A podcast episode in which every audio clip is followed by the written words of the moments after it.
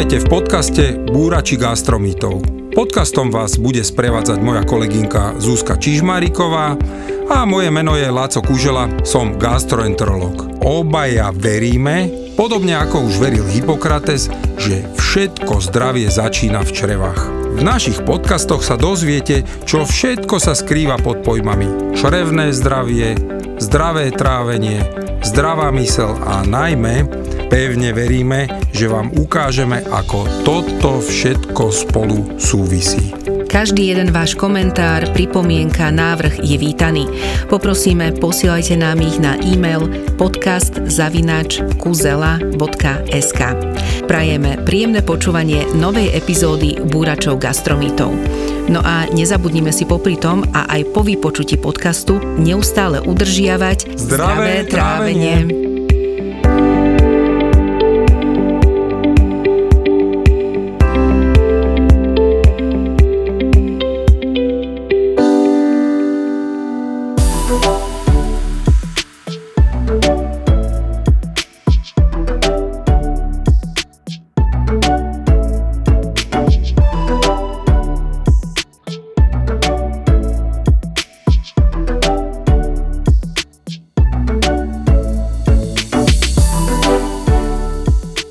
Laci, keď sme sa bavili o tom, aká bude ďalšia téma, ja naozaj som sa zamyslela nad tým, či vôbec poznám v okolí niekoho, koho netrapí problém nadúvania.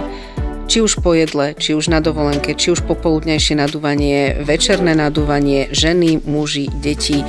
To je asi téma, s ktorou sa stretávame takmer všade. A každý. A každý. Presne, ak si povedala.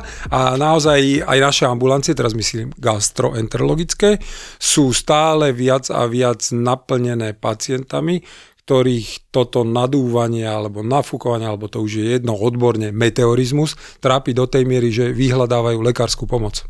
Čiže myslím si, že nie, že v hodine 12. ale už aj po 12. E, sa budeme venovať naozaj tejto téme, kým prejdeme na všetky príčiny a podobné. Poďme úplne, že od začiatku, úplne od prapočiatku, čo to vôbec to nadúvanie je?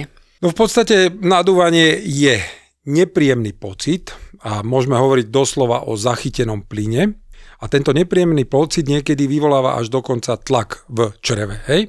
A nadúvanie je naozaj veľmi, veľmi časté a predpokladá sa, že postihuje najmenej 16 až 31% populácie, čiže to je tretina, to je obrovské číslo. A vo väčšine prípadov má našťastie krátke trvanie a je zvyčajne spôsobené tým, že zjeme veľkú porciu jedla, rýchlo ho zjeme, alebo jeme jedlo, ktoré produkuje plyn. No, ale u niektorých ľudí to nie je tak jednoduché. Toto náduvanie je naozaj závažnejšie a môže byť chronické, čo samozrejme negatívne ovplyvní každodenný život. Keď si otvorím internet, nájde milión spôsobov, ako predísť nadúvaniu, ale, alebo respektíve nafúkovaniu. Sú ale aj vedecké podložené spôsoby, ako naozaj pomôcť pri nadúvaní? Našťastie áno. Áno, veda už pokročila do tej miery, že zadefinovala viacero vedecky podložených spôsobov ktoré doslova pomôžu znížiť nadúvanie, nafúkovanie. Ale než sa k tomu dostaneme, trošku bližšie by som ešte niečo povedal o plynatosti ako takej. Lebo mnoho ľudí má pocit, že nadúvanie alebo nafúkovanie je spôsobené pocitom plynatosti v ich čreve. Ale čo vlastne spôsobuje tento pocit, to je to podstatné. To, že sa lekár dostane ku koreňu toho, čo spúšťa ten pocit nafúknutia, je veľmi, veľmi dôležité, aby tak lekár vedel adekvátne pacientovi pomôcť zbaviť sa nadúvania. Počas tráviaceho procesu totiž dochádza k tzv. fermentácii to je kvasenie. A tá samozrejme môže viesť k nadúvaniu. Najčastejšia príčina je konzumácia potravín, ktoré majú vysoký obsah tzv. fermentovateľných sacharidov alebo kvasených cukrov, alebo tzv. určite to už sme aj, aj my povedali veľakrát, ale vy ste veľakrát čítali, počuli, tzv. food map potraviny, ktorým sú napríklad cesnak, cibula, fazula. Ďalšia taká veľká skupina príčin nadúvania sú potravinové intolerancie. Lebo napríklad laktozová intolerancia, ako je to pomerne veľmi, veľmi častá intolerancia, celosvetovo sa udáva dokonca až do úrovne 70% a v podstate druhá veľmi častá a stúpajúca intolerancia sú potraviny s vysokým obsahom histamínu, čiže tzv. histaminová intolerancia. Ďalej, treba vedieť, že keď veľa rozprávame pri jedle alebo hltavo a rýchlo jeme, tak prehltame prebytočný vzduch a príde nadúvanie. Taktiež dysbioza, to znamená nerovnováha zloženia mikrobov v čreve, môže viesť k nadúvaniu. Ďalšie faktory, ktoré sú spojené s nadúvaním, stres a úzkosť. Treba na to mysleť, lebo naozaj hlavne ten chronický, trvalý, dennodenný stres sa ukázal ako jeden z veľmi závažných vyvolávateľov, plus čo určite naše poslucháčky niekedy zažili počas menšturačného cyklu. Hormonálne zmeny tiež môžu viesť k tomu, že príde obdobie nadúvania. A preto to všetko uvedené je naozaj vhodné, ak trpíte plynatosťou, si viesť denník. Nielen jedla, ale v podstate aj, aj vašich ťažkostí, intenzity ťažkostí, lebo naozaj cieľom je to, čo sme si povedali, nájsť toho vyníka. Niektoré totiž potraviny spôsobia nadúvanie u vás, ale niektoré u mňa, niektoré u Zuzky, inými slovami, každý sme individuálni. A toto vedenie takéhoto potravinového denníka je skvelý spôsob, lebo vieme si odsledovať, aké potraviny môžu byť spúšťačom takéhoto nadúvania. Netreba si kvôli tomu kupovať denníček, ktoré sú dostaniu, ale môžete si dávať poznámky do telefónu, do notebooku. Hlavná vec je dôležitá jedna. Treba si zaznamenať, čo jete a v tom čase, keď to jete. Pretože keď si budete spomínať v piatok, čo som jedol v pondelok a čo som pil v pondelok, tak zrovna to nebude to optimálne. Čiže inými slovami, celý týždeň, čo jem, pijem, zaznamenám si a ideálne je v podstate až dva týždne zaznamenávať si. To znamená, ten jeden týždeň nemusí spolahlivo odhaliť výnika. A v podstate celé je to len o tom, aby sme zistili, či existujú nejaké spoločné znaky medzi tým, čo jeme a tým, ako sa cíti naše črevo. Lebo naše črevo sa dá v istom slova zmysle doslova prirovnať k svalu, čo značí, že ak často chodíme do posilovne, svaly máme zvyknuté na to, že dvíhajú ťažké bremená a ťažké váhy. Ale na druhej strane, ak nechodíme do posilovne často a potom prídeme a pozrieme sa, jak tam všetci fešaci dvíhajú činky, tak si povieme, uf, není problém, začnem cvičiť, no a keď začnem cvičiť s vysokou intenzitou, to znamená zoberiem tie ťažké činky, tak naše svaly si na to teda vôbec nezvyknú. A pravdepodobne ešte nás budú boleť, budeme mať svalovicu a tak ďalej. No a to isté vlastne tak nejak obrazne som to chcel prirovnať, platí totiž aj pre naše čreva a pre naše trávenie. Inými slovami, ak ste zvyknutí jesť veľa vlákniny, pravdepodobne ľahko stravíte potraviny s vysokým obsahom vlákniny, respektíve tie potraviny, ktoré majú kvasené cukre, napríklad fazula, nebude robiť problém. Ale ak jete štandardnú západnú stravu, teda stravu s nízkym obsahom vlákniny, následne zjete jedlo obsahujúce veľa fazule, celozrných produktov, výrobkov, zeleniny, tak môžete si s veľkou pravdepodobnosťou navodiť nafúknutie, budete sa doslova cítiť nafúknuto, pretože vaše čreva nie sú zvyknuté tráviť veľké množstvo nerozpustnej vlákniny. Takže cieľom takéhoto denníka je sledovať potraviny, ktoré jeme počas týždňa, aby sme získali prehľad o tom, čo mohlo spôsobiť nadúvanie. A netreba zabudnúť na tekutiny dám takú vtipnú vsúku, že keď si také poviem, že od pondelka zdravo a začnem naozaj nejakou zdravou kašou so semiačkami, na obed si dám šošovicový šalát s cicerom a na večeru zasa nejakú strukovinu, tak asi ma trošku roztrhne, že treba naozaj, že postupne. Tak, tak, pomaly a postupne. Ešte mi napadlo pri tom, keď si hovoril, že spôsobuje to aj veľa rozprávania pri jedle, no tak to aj naše mami hovorili, že nerozprávaj jedca. Mm-hmm. No však Čiže veľa vecí oni vedeli a nemali na to vedu. My, nemali my na to potrebovali vedu, vedu aby sme takí hovorili si. Taliani a Francúzi. ale nie, oni práve, že vyprávajú, ale nevyprávajú tak veľa, aby im to obmedzilo jedlo, inými slovami. Pomalé buď jedenie. jedia, alebo mm-hmm. buď rozprávajú, ale nerozprávajú s plnými ústami. Čiže skôr ide o takéto hltavé Jasné. jedenie. A, a do toho mm-hmm. ešte rozprávanie, lebo naozaj vtedy podvedome prehltneme toľko vzduchu, že môžeme my gastroenterológovia dávať všetky možné, nemožné lieky, pomáhať, v podstate nevieme veľmi efektívne pomôcť.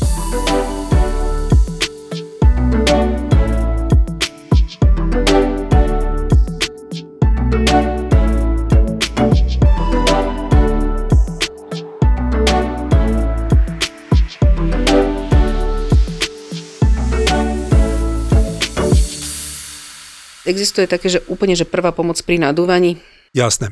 Úplne klasika, taká najjednoduchšia, najrychlejšia je skúsiť na určitý čas dietu s tým spomínanými foodmap potravinami, ale nie zvýšenú dietu s tými potravinami, ale znížiť ich zo stravy. Takzvaná low. Low je nízky, low foodmap, čiže buď úplne znížime, po prípade vysadíme. Ale tam, tam je fakt veľmi, veľmi dôležité, že tie potraviny nevysadzujeme, neznižujeme na dlho. To znamená veľmi nakrátko. A druhá vec, samozrejme, pre tých, čo nevedia, čo je to food map, tak dám takú krátku vysvetlivku, lebo ono je to anglická skratka z e, písmen F, O, D, M a P. A v podstate je to skratka pre fermentovateľné, oligosacharidové, disacharidové, monosacharidy a polioly. Zložité, netreba si pamätať, každopádne v tejto sekunde môžete zabudnúť, ale v podstate je dôležité, aby ste vedeli, že ide o potraviny, ktoré majú vysoký obsah fermentovateľných sacharidov, čiže po slovensky povedané kvásených cukrov. Nebudeme vás ani trápiť, aby ste to zopakovali teraz Polacovi. Skús e, povedať, aké sú to vlastne potraviny. Uh-huh. V podstate e, tie zdravé, naozaj tie zdravé, lebo väčšina celozrných potravín obsahuje foodmap. Tieto potraviny, tak jak som už to prizvukoval, sú ozaj zdravé, ale, a to ale je, ak máte citlivé čreva, alebo máte nadúvanie, tak vynechanie takýchto potravín, ktoré obsahujú vo veľkej miere foodmap na krátky čas, doslova môže pomôcť zmierniť vaše príznaky. A taktiež môže umožniť niektorým tým našim črevným spoluobyvateľom, tým chrobákom, teda nášmu mikrobiomu, prispôsobiť sa tak, že keď podstate začne po vysadení to druhé obdobie, to dôležité, že sa začnú do stravy znovu tieto potraviny zavádzať. Čiže opäť podotýkam, nikdy nie nádlho, naozaj krátke obdobie, 2, maximálne 4 týždne, potom znovu ich zavádzame do stravy, veľmi pomaly a postupne, tak potom ten človek, čo to robí, nemal by pociťovať pri takejto konzumácii už nadúvanie. Treba vedieť jedno, že nadúvanie je aj často s prievodným e, prejavom tzv. IBS, už sme si o ňom hovorili. Syndrom dráždivého hrubého čreva, kto nepočul, odporúčame prepočuť si alebo vypočuť si. Pozrieť si náš archív. A pozrieť si archív a máme tam dokonca dva podcasty, hovorili sme o tejto téme pomerne obšírne. No a v podstate ešte niektoré potraviny s vysokým obsahom foodmap, aby sme naozaj si povedali, aké sú to. A opäť zás musím podotknúť, sú to super zdravé potraviny, sú cesnak, cibula, fazula, šošovica, strukoviny, orechy, napríklad kešu orešky, zrná, ako je napríklad pšenica. Takže naozaj na jednej strane robíme niečo, čo neodporúčam, lebo toto je typ stravy, ktorý odporúčam, ale ideme pomáhať si s nadúvaním. Takže prvá pomoc, rýchlo, krátko, 2-4 týždne vysadiť tieto potraviny a potom pomaly postupne ich vrátiť späť. Si to veľmi dobre prirovnal k tomu cvičeniu, tiež sa nedá ísť na proste 100% alebo nedá sa hneď zabehnúť maratón, jednoducho človek by asi aj zomrel, čiže treba ísť na to naozaj postupne a docielime to, čo docieliť chceme. Čiže tak. keď má zo Šošovice teraz nadúva, tak postupne zavadzaním do stravy o pár týždňov už ju môžem bez problémov jesť. Mm-hmm. Sú aj e, iné zlepšováky? Jasné, máme ešte nejaké prvé pomoci v, v, v talóne, v šuflíku, jak sa hovorí, takže ďalšou takou prvou pomocou, ako zmierniť nadúvanie, je jesť menšie porcie, a obmedziť v strave už veľakrát spomínané spracované potraviny, čiže polotovary. Jesť príliš veľa jedla na jedno posedenie môže totiž často viesť k nadúvaniu. Nemyslí sa na to, ale je to naozaj veľmi častý problém, s ktorým sa stretávam na ambulancii a veľakrát týmto jednoduchým manévrom, že poviem pacientovi, jedzte pomaly, jedzte menšie porcie, sa na polovica ľudí mi vráti a má sa významne lepšie. Jedením takýchto menších porcií dávame totiž svojmu žalúdku viac času na vyprázdnenie. A tým pádom je aj menej pravdepodobné, že podporíme tvorbu plynu spracované potraviny, polotovary, ultraprocesované, opakovane e, demonizované, ale v dobrom demonizované, lebo áno, je pravda, že v dnešnej dobe tá nadkonzumácia týchto potravín je tak významná, že musíme upozorňovať aj na nežiadúce účinky, ktoré naozaj majú. Majú síce dobré chute, ale žiaľ aj napríklad jeden z tých nežiadúcich účinkov je nadúvanie. Prečo? Lebo obsahujú napríklad sol. A táto sol z týchto spracovaných potravín, teda polotovarov, je spojená s nádmerným zadržiavaním vody v črevách. A tým pádom samozrejme, čo tomu logicky pri, na, následuje? Následuje tomu nadúvanie. Takže spolu so solou sa potraviny ešte aj s vysokým obsahom tuku, opäť tieto spracované potraviny veľakrát majú skryté tuky. Treba čítať to, čo stále hovoríme, tie etikety, tie vám povedia veľmi veľa. A keďže kombinácia sol, vysoký obsah tuku sa spája, doslova spája so zadržiavaním plynu, tak samozrejme opäť toto rovná sa nadúvanie. No a keďže vieme znížiť, respektíve tí najodvážnejší a naj, najlepší z pohľadu stravovacích vzorcov, tak ich aj vylúčia tieto spracované potraviny. Tak toto nám vedie k tomu, že sa vieme zamerať na doslova nazvíme to, že celostné rastlinné potraviny. To znamená celostné preto, lebo nie sú nejakým spôsobom predpripravené, spracované. Čiže tie celostné potraviny sú kľúčom k tomu, kedy chceme si naozaj docieliť jedno a to výrazne znížiť jednak množstvo solí, množstvo prebytočného tuku, množstvo cukrov a zároveň si zvýšime to, čo potrebujeme, to znamená zvýšime si množstvo vlákniny, ktoré doslova naše čreva a naše črevné mikroby milujú.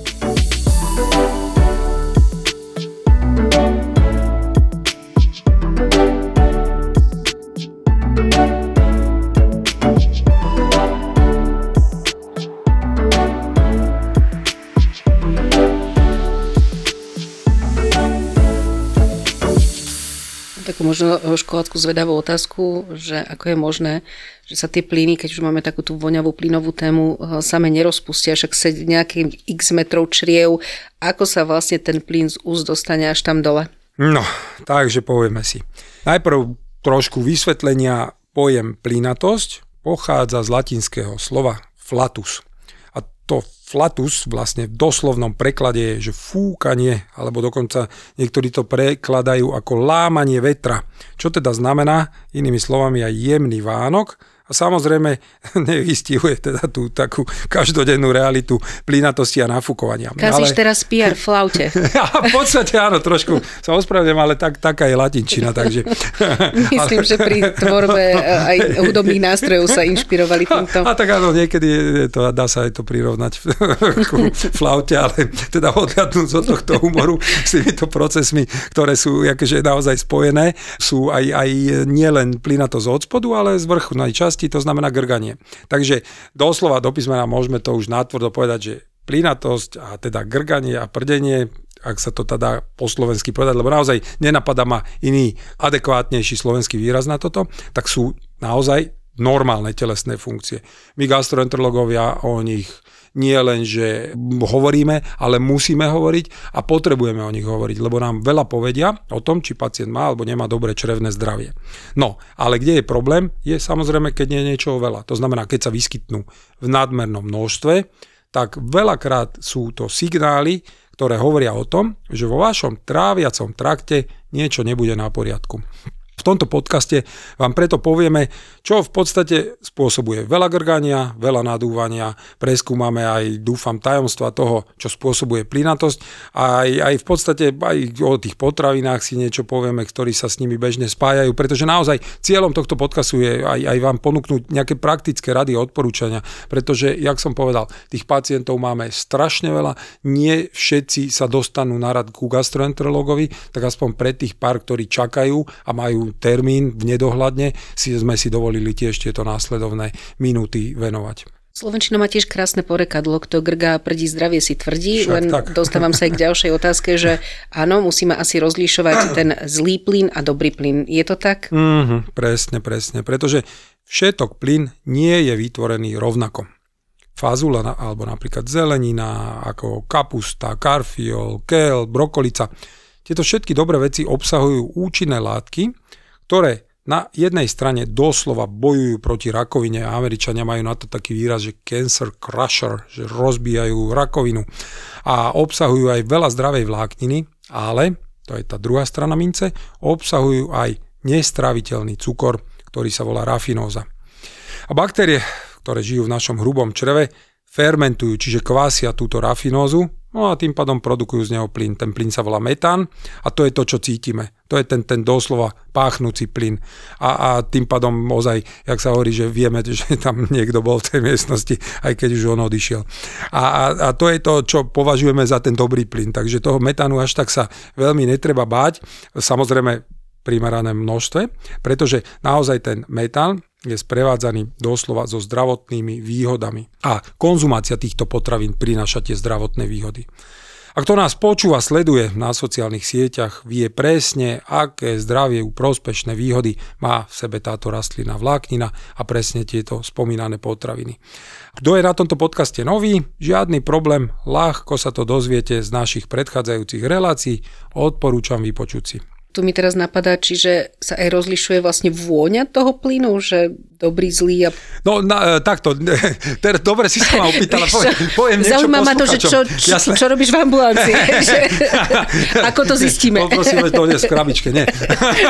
takto ďaleko sme ešte není, ale ma to napadlo jedno, lebo minule som počúval ohľadom cukrovky jeden vynikajúci podcast a v podstate tam bolo o tom, že jaká bola história a, a naozaj to už je pomaly 1600 rokov, čo ľudia vedeli uh, o tom, že cukrovka existuje, akorát samozrejme nevedeli merať hladiny cukru a tak ďalej v tele, mm-hmm. no a skrátim. A postupom rokov to prišlo do toho, že naozaj boli tzv. že chutnači moča. To znamená, že no, podľa toho, ako ochutnali, lebo a podľa tí vône tými, moča. Tí pred, no, tí pred tými 1600 rokmi to robili sofistikovanejšie, tí nehali moč na zemi a kde išli mravce, tak išli za sladkým a tým pádom vedeli, že to je cukrovka, mm. že mravce sa ťahali za sladkým močom. Kdežto po, potom následkom rokov, ako boli normálne nejakí medici, ktorí proste boli od toho v rámci hlavne Anglicka, kde, kde museli v rámci e, štúdia medicíny koštovať moč. Takže našťastie medicína pokročila, toto sme už my Neviem, by si ty nemuseli robiť, aby ako gastroenterológovia tiež nemusíme mať vyvinuté šuchové bunky do tej miery, aby sme povedali, že toto je dobrý a zlý plyn. Takže toľko súka, ale e, keby sme si mohli povedať o odporúčania pre dobrý plyn, tak v podstate nikdy neodporúčam plne sa vyhýbať potravinám, ktoré tvoria tento dobrý plyn. Čiže naozaj to sú tie dobré fazula, zelenina, kapusta, karfiol, kel, brokolica, tie účinné látky, čiže určite netreba sa im, ich báť, netreba sa im vyhýbať, lebo naozaj obsahujú veľa zdraviu prospešných látok a živín.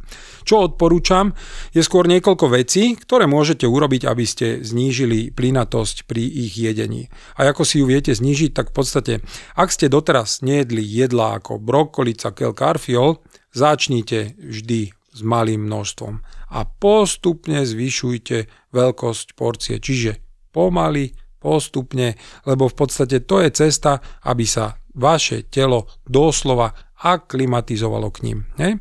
Po prípade sú také drobné rady, niekedy pomôže, keď sa pridá k ním citronová šťava do takejto dobrej zeleniny, alebo v podstate e, sú iné typy, napríklad fazulu pred varením namočiť cez noc, alebo zjesť štípku a naozaj stačí malý kúsok čajovej lyžičky, semien feniklu, respektíve žúvať stonku surového feniklu po jedle.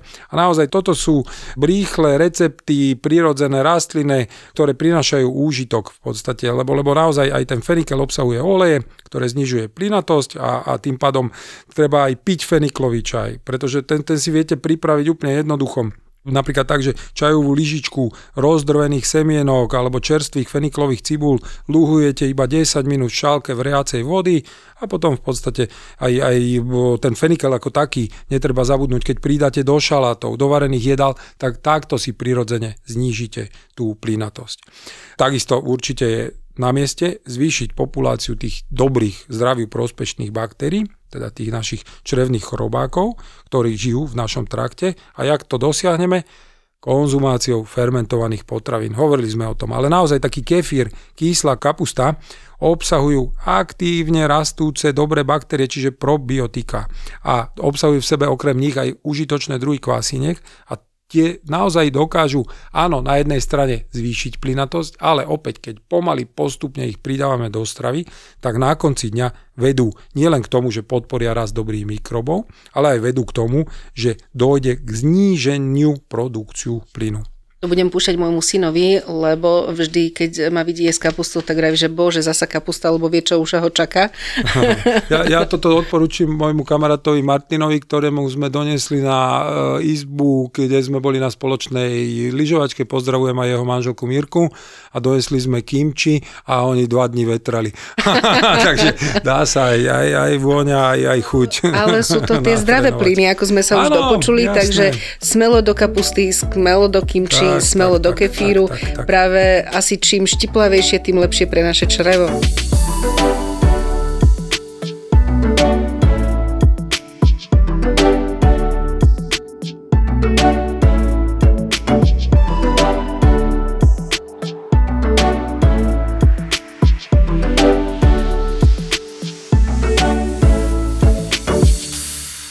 Som sa veľmi tešila na túto tému, ale bala som sa, že kde to až sklzne, ale to sú, ja si myslím, že e, je to téma, ktorá nikoho neurazí a každý ju potrebuje a je úplne no, normálna a prirodzená. A každý ju zažil, samozrejme. Bez toho by sme asi ani nežili. Keď už máme e, to zlé nafúkovanie a zlý plyn, aké máme možnosti sa ho zbaviť?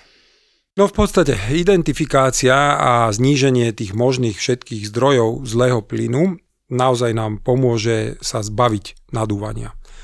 Takže tu máme pre vás tiež e, nejaké doslova že praktické návrhy. Čiže čo môžete urobiť? Skúste na pár týždňov vylúčiť mliečne výrobky. Lebo v podstate takto veľmi ľahko zistíte, či nemôžete mať intoleranciu laktózy, čiže vaše telo netoleruje mliečný cukor. Alebo po prípade pre netrpezlivých áno sú testy, čiže zvážte, existuje dýchový test, ktorý veľmi presne vám vie potvrdiť alebo vyvratiť túto diagnozu.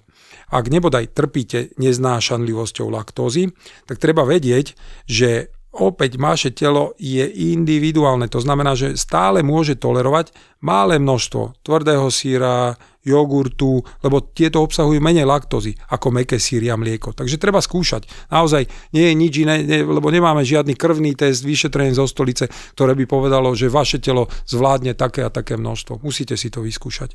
Je dobré vyhnúť sa kukuričnému sírupu, lebo on obsahuje veľa fruktózy a tá sama o sebe naozaj e, vie nafúkovať. E, takisto, keď už e, treba konzumovať fruktózu, treba voliť radšej prírodné zdroje fruktózy, čo je vlastne čerstvé ovocie a zelenina.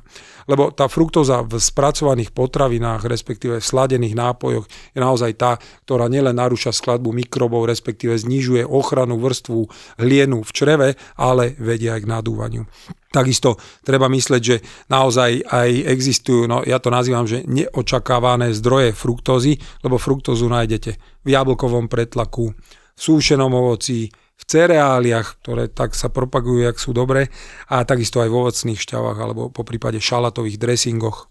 A čo také sladidlá sú stále čoraz viac populárnejšie, mnoho ľudí ich využíva ako náhradu e, klasického sladenia, lebo však tiež stále počujeme, že sú zdravé. No, no, tak veda nám tiež trošku tu nás zmenila náš, náš úhol pohľadu na tieto sladidla, lebo naozaj, čo by som určite vrele odporúčil, je vybrať si kalórie namiesto plynu. A teda čo to v preklade znamená? Nízkokalorické sladidlá sú totiž vyrobené z cukrových alkoholov a oni sa nedokážu v našom tenkom čreve vstrebať. A keďže sa nedokážu vstrebať, čo to znamená? Že produkujú následne veľa plynov a, a keďže podliehajú ďalšiemu kváseniu fermentácii e, v hrubom čreve, tak naozaj vedia vyvolať niekedy doslova v tom bruchu búrku. Takže určite treba obmedziť potraviny nielen, ktoré obsahujú nízkokalorické sladidla, alebo teda sladidla umelé, ale treba na to myslieť, že aj potraviny bohaté na síru môžu ako také viesť nadúvaniu. Čo obsahuje síru? Napríklad vajcia, meso, niekedy aj morské plody. Takže naozaj toto je všetko, čo treba zvážiť a vyskúšať, vysadiť a uvidíte. Samozrejme treba aj zvážiť, tak jak sme hovorili, tzv. tú low food map dietu, lebo tá naozaj minimalizuje tie cukre, ktoré v podstate vedú kvás, ku kvaseniu v našom tele a v podstate tam do toho patrí naozaj akože minimalizovanie príjmu väčšiny mliečných výrobkov, kukuričného sirupu, väčšiny pšeničných produktov, určité druhy, určité druhy zeleniny a ovocia tiež obsahujú veľa tzv. týchto kvasených cukrov a dôležité je, že naozaj ten, ten pomer, keď je veľký glukóza a fruktóza v potravinách, ako je napríklad melón alebo sušené ovocie, tak toto sú tie také najklasickejšie spúšťače nadúvania. Inak zaujímavé, najmä ja sa pristavím pri tých sladidlách, čiže ak už naozaj neviem oddolať nejakej sladkej limonáde alebo čomukoľvek, tak radšej s cukrom ako so sladidlami? Nie, radšej bez cukru a bez sladidla. to je najlepšie. A dajte si namiesto toho ovocíčko, bude váš mikrobiom spokojný, váš glykemický profil a váš med, med patrí tiež medzi food potraviny, čiže teoreticky môže viesť k nafúknutiu. Uh-huh, okay. Čo je menej nafúkujúce a dobré k nášmu mikrobiomu a zdravé je napríklad doslaďovanie ďatlami, figami, teoreticky uh-huh. toto je ešte cesta. Jasné. Ako je to vlastne so vzduchom, keď v úvodzovkách, ktorý prehltneme, ak sa to dá tak povedať? Uh-huh. Aj na to máme my dokonca gastroenterológovia taký pekný výraz, sa to volá, že aerofágia, uh-huh. čiže v podstate prehltanie vzduchu. A je to stav, pri ktorom ľudia naozaj neumyselne, lebo málo kto akože namiesto jedla bude hltať vzduch, takže neumyselne, bez toho, aby sme si to uvedomovali, prehltajú títo ľudia veľké množstvo vzduchu je to naozaj neuveriteľne častá príčina nadúvania, ktorá naozaj veľakrát e, vedie tzv. misdiagnózam, čiže nedobrým, nesprávnym diagnózam, bo veľakrát je diagnostikovaná ako reflux, po prípade vredy, žlčové kamene a pritom len ten pacient nič nerobí, len podvedome prehlta vzduch a z toho má samozrejme problémy bolesti pod pravým rebrovým oblúkom a tak ďalej a tak ďalej.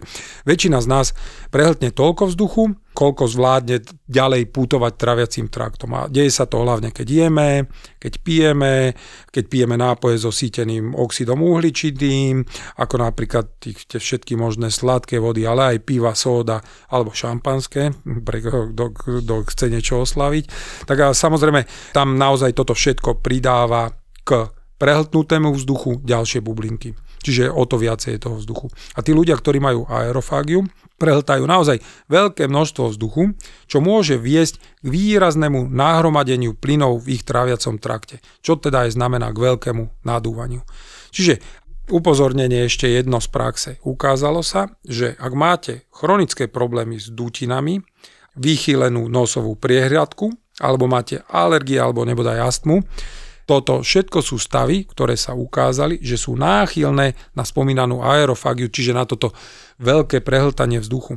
A, a v podstate, prečo je tomu tak, je to pomerne jednoduché, pretože takíto ľudia častejšie dýchajú ústami a v podstate to je predispozíciou k tomu, keď čist, častejšie sa dýcha ústami, že tým pádom ten vzduch sa aj prehlta. Nesprávny typ dýchania. Áno, áno, áno. áno. Ten nosom, neprirodzený. Nosom, nosom mm-hmm. treba prirodzene. Hej. A čo sa týka žúvanie, žúvačky, cmúlania tvrdých cukríkov, samozrejme fajčenie, Príliš mm-hmm. rýchle jedenie, už sme si povedali, rozprávanie pri jedle, pitie tekutiny spolu s jedlom, nosenie voľných zubných protéz, toto všetko tiež môže spôsobiť túto aerofágiu. A väčšina ľudí, ktoré má tento problém, tak sa stiažuje na také tri klasické príznaky. Nadúvanie, grganie a taký diskomfort, čiže nepohodlie v bruchu. V podstate naozaj váš žalúdok sa tým pádom môže cítiť doslova ako bubon, alebo aj stiahnutý. A, a v podstate je to len o tom, že, že ten veľký tlak, ktorý navodia vzduchové bubliny, ktoré sa tam dostanú, pôsobia na svalovinu a tým pádom naozaj tie diskomforty a, a to všetko, čo s tým spojené, trápi pacientov. Napríklad ja som mal pacientov, ktorí, ktorí naozaj povedali, že by si želali, aby som ich doslova, že pichol radšej špendlikom, aby, aby som ich vyfúkol, lebo až tak boli nadmerne nadutí, nafúknutí. Tam v podstate aj tá rýchla pomoc je jasné, že väčšina vzduchu sa odgrgne, hej, alebo, alebo samozrejme si prerazí cestu celým tráviacím traktom dole a vystúpi druhým koncom ale samozrejme tá cesta je dlhá nášho tráviaceho traktu máme skoro 9 metrov, čiže kým prejde ten tak veľa plynu tým tráviacím traktom, samozrejme čo robí, spôsobí veľa nepohodlia.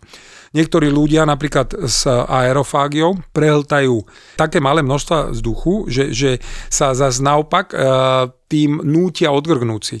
To znamená, že opakovane odgrgávajú a ono tento stav to je e, na jednej strane e, z hľadiska gastroenterológie príznak, ktorý hovorí, že OK, nemusíme zapnúť kontrolky v zmysle, že sa jedná o alarmujúci príznak, že nie je to nič vážneho, ale mi hovorí veľakrát o jednom, že ono ide toto časté grganie pri častom prehltaní vzduchu ruka v ruke s tzv. úzkostným syndromom, lebo je to naozaj skôr nervózny zvyk, ktorý je doslova by som ho vedel prirovnať k hrízeniu nechtov, alebo tak niekto sa s vlásmi hrá, alebo čokoľvek. A v podstate je to síce dobrovoľná činnosť, ale, ale človek si to neuvedomuje, kto to robí. Dokonca ja som mal jedného z pacientov, teraz som si spomenul, ktorý naozaj, že opakovane odgrgával, ja neviem, každých 10-20 sekúnd. A, a v podstate, ale sme potom sa zahlbili do rozhovoru, otázky a zrazu po desiatich minútach hovorím, vidíte? A prestalo to. Ešte Čiže je to inak naozaj, zaujímavé, no, vôbec som nepočula ešte o tom, že to môže byť zlozvyk. No, no, no, naozaj, je, je to, ale aj tak, jak som spomenul pred chvíľou, je to naozaj veľmi často späté s úzkostným stavom, čiže mm-hmm. ono to ide v ruka v ruke a preto aj tá spolupráca, ktorú my už sme tu opakovane vyzdvihli s psychoterapeutom, má, má veľký význam. Mm-hmm. No a čo sa týka tá ďalšia spolupráca, lebo naozaj aj veľa spolupracujem s fyzioterapeutmi. Pozdravujem Čabu touto cestou a ďakujem za všetky pomoci, ktoré skvele robí mojim pacientom. Tak títo fyzioterapeuti nám naozaj vedia veľmi veľa pomôcť s takýmito pacientami, ktorí majú nadúvanie, lebo majú techniky typu hlboké dýchanie. Tak naozaj aj v tomto prípade, čo som spomínal, že ten pacient strašne veľa grgal, potom keď sa sústredil na rozhovor, prestal grgať, som mu to pripomenul, zase začal grgať, naučili ho hlboko, bránične dýchať nosom a v podstate ťažkosti odišli. Takže niekedy naozaj sa dajú jednoduchými manévrami veľmi významné efekty dosiahnuť. A to je, je pravda, že áno, zase aby som neklamal, že úplne mu odišli ťažkosti, občas si ešte odgrgáva, ale je to len vtedy, keď je nervózny, vie o tom, že je to v podstate úzko späté s jeho uh, stavmi a tým pádom vie s tým narábať a v podstate nie je žiadny problém. Uvedomuje si to a vníma to. Tak, to presne tak. Základ. Treba vedieť aj jedno, že k aerofágii alebo k prehltaniu vzduchu prispieva aj to, keď niekto zadržiava dých. Napríklad ak spieva, prednáša a, a, a v podstate keď, keď niekto hlavne dlhý čas hovorí bez dýchania a medzi, medzi týmito vetami lápa po vzduchu, tak v podstate veľa z tohto vzduchu je potom prehltnuté. A na konci prednesu sa potom samozrejme môže dos, doslova ten, ten, čo prednáša, keď veľa lápa po vzduchu cítiť aj myšelný. Čiže inými slovami preto aj hercov alebo spevákov uči učia tieto techniky. To som chcela povedať, no. že asi máš veľa pacientov hercov. Nemôžem menovať, ale pozdravujem všetkých. ale to boli tí, čo v škole nepočúvali, lebo keby dobre počúvali, tak, tak vedia, ako to zvládať. Vedia, ako to zvládať mm, tak si na ne prišiel. No, takže naozaj, je, veľakrát je ten problém komplexnejší, treba to vidieť zo širších úhlov pohľadu a spolupracovať. Spolupracovať s fyzioterapeutmi, s orel lekármi, teda s špecialitami, o ktorých sme ani, ani veľmi nemysleli, že budú mať čo dočinenia s nadúvaním. Inými slovami, teda ak niekto ozaj trpí takýmto aerofágiou, tak je pravdepodobné, že niekedy už aj skúsili užiť tzv. antacidum, to, to sú tie lieky, čo potlačujú samotnú kyselinu. Veľa samozrejme im to nepomohlo, takže treba len vedieť, lebo tá kyselina sa síce dostáva do pažeráka, keď si grgnú, ale aerofágiu nespôsobuje tá kyselina. Tá kyselina je len následkom toho, že ten pacient si odgrgne, vzduchovou bublinou vytlačí si do pažeráka kyselinu, ale on nemá refluxovú chorobu, on podvedome prehltá vzduch, čiže nemá zmysel e, potlačať tvorbu kyseliny, má zmysel potlačať prehltanie vzduchu. hovoríš o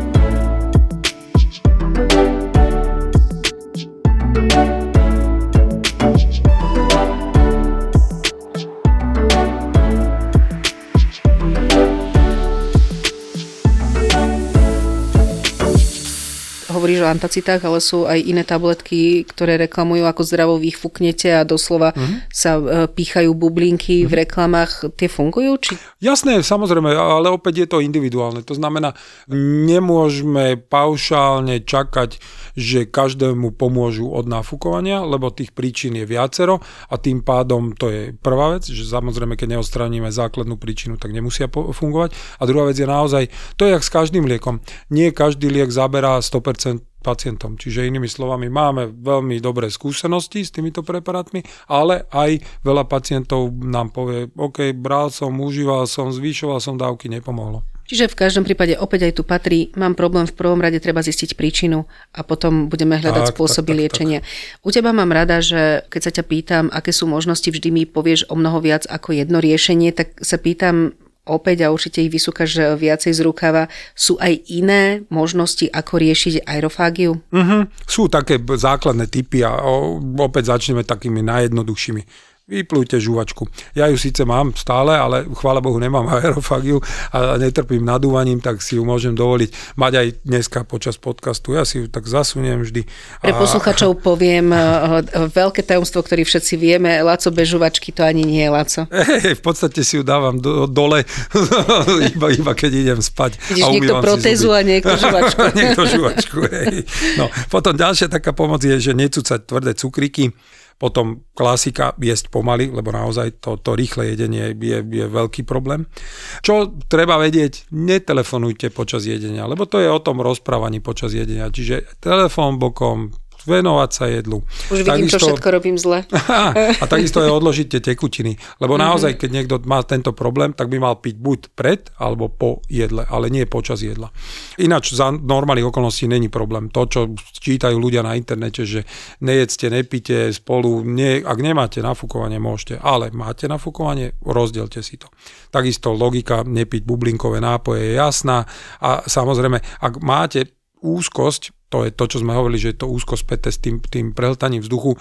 Skúste naozaj či už meditovať, alebo, alebo sú relaxačné techniky, respektíve e, vyhľadať odbornú pomoc psychoterapeuta, lebo naozaj dá sa pomôcť s tým, dá sa s tým predsvičiť, dá sa to naozaj s tým pracovať. Takisto, jak sme spomínali, keďže fyzioterapeut vie pomôcť, skúste si nacvičiť hlboké dýchanie. Naozaj vám to nielen rozšíri plúca, ale aj pomôže. To znamená, budete mať lepšie plúca, menší žalúdok.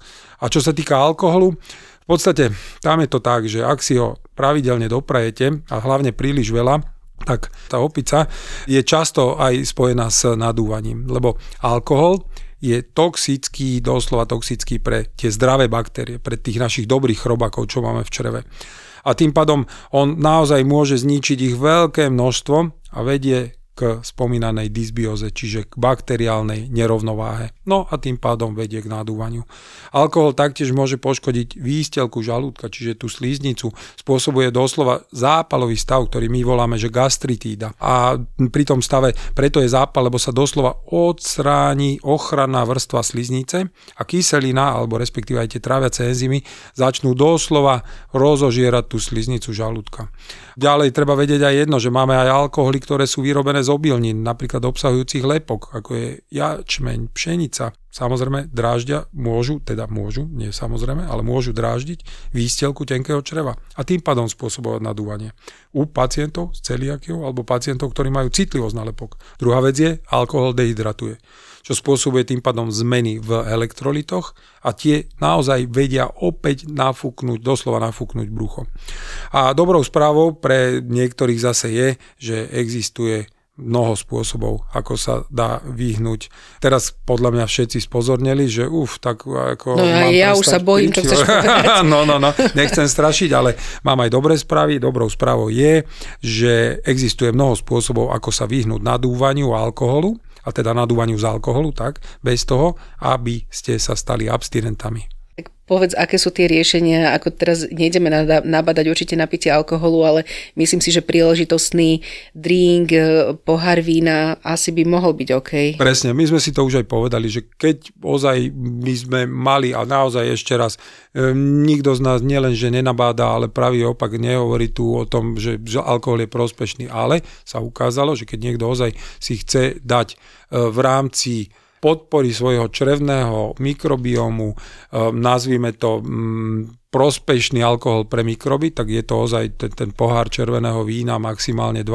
A v takomto prípade len chceme povedať, že e, naozaj tá pomoc je o tom, že obmedziť tú konzumáciu na maximálne ten jeden pohár denne. Lebo to je to, čo sa ukázalo, že nevie e, ešte rozbiť, rozhádzať tú rovnováhu črevných mikrobov. Čiže naozaj hovoríme o nejakých 7 pohárov za týždeň, ale, pardon, treba uvedomiť si, že nie 7 za jeden deň, 7 za týždeň. Počkaj, ja no. mám pohár, ktorý má 7 deci. to je jasné, to je druhá vec.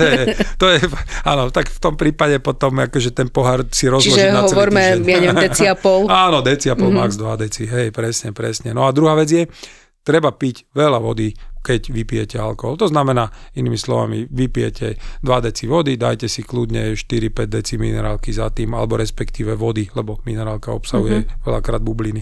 A tým pádom v podstate pomôžete vyplaviť, doslova vyplaviť alkohol zo systému, zabraníte dehydratácii, zabraníte nadúvaniu. A Samozrejme, čo urobíme? Zachránime svoju pečeň. Lebo to je to, treba vedieť, to je náš hlavný detoxikačný orgán, ktorý v podstate naozaj nám pomáha a to, to znamená inými slovami aj, aj pozor, treba sa vyhýbať liekom, lebo, lebo naozaj veľakrát ráno po takej oslave ľudia siahnu k liekom od bolesti a to je to, čo sa ukazuje celosvetovo ako jedna z najhlavnejších príčin zlyhávania pečenia, inými slovami alkohol v kombinácii mm-hmm. s paracetamolom, nebodaj ešte keď si niekto niekto dá depresíva, antidepresíva, lebo ráno príde taký ten stav, ktorý nevie úplne ľahko zvládnuť, tak toto všetko spolu s tým alkoholom naozaj vie významne poškodiť pečen, takže veľkú pozor aj na toto.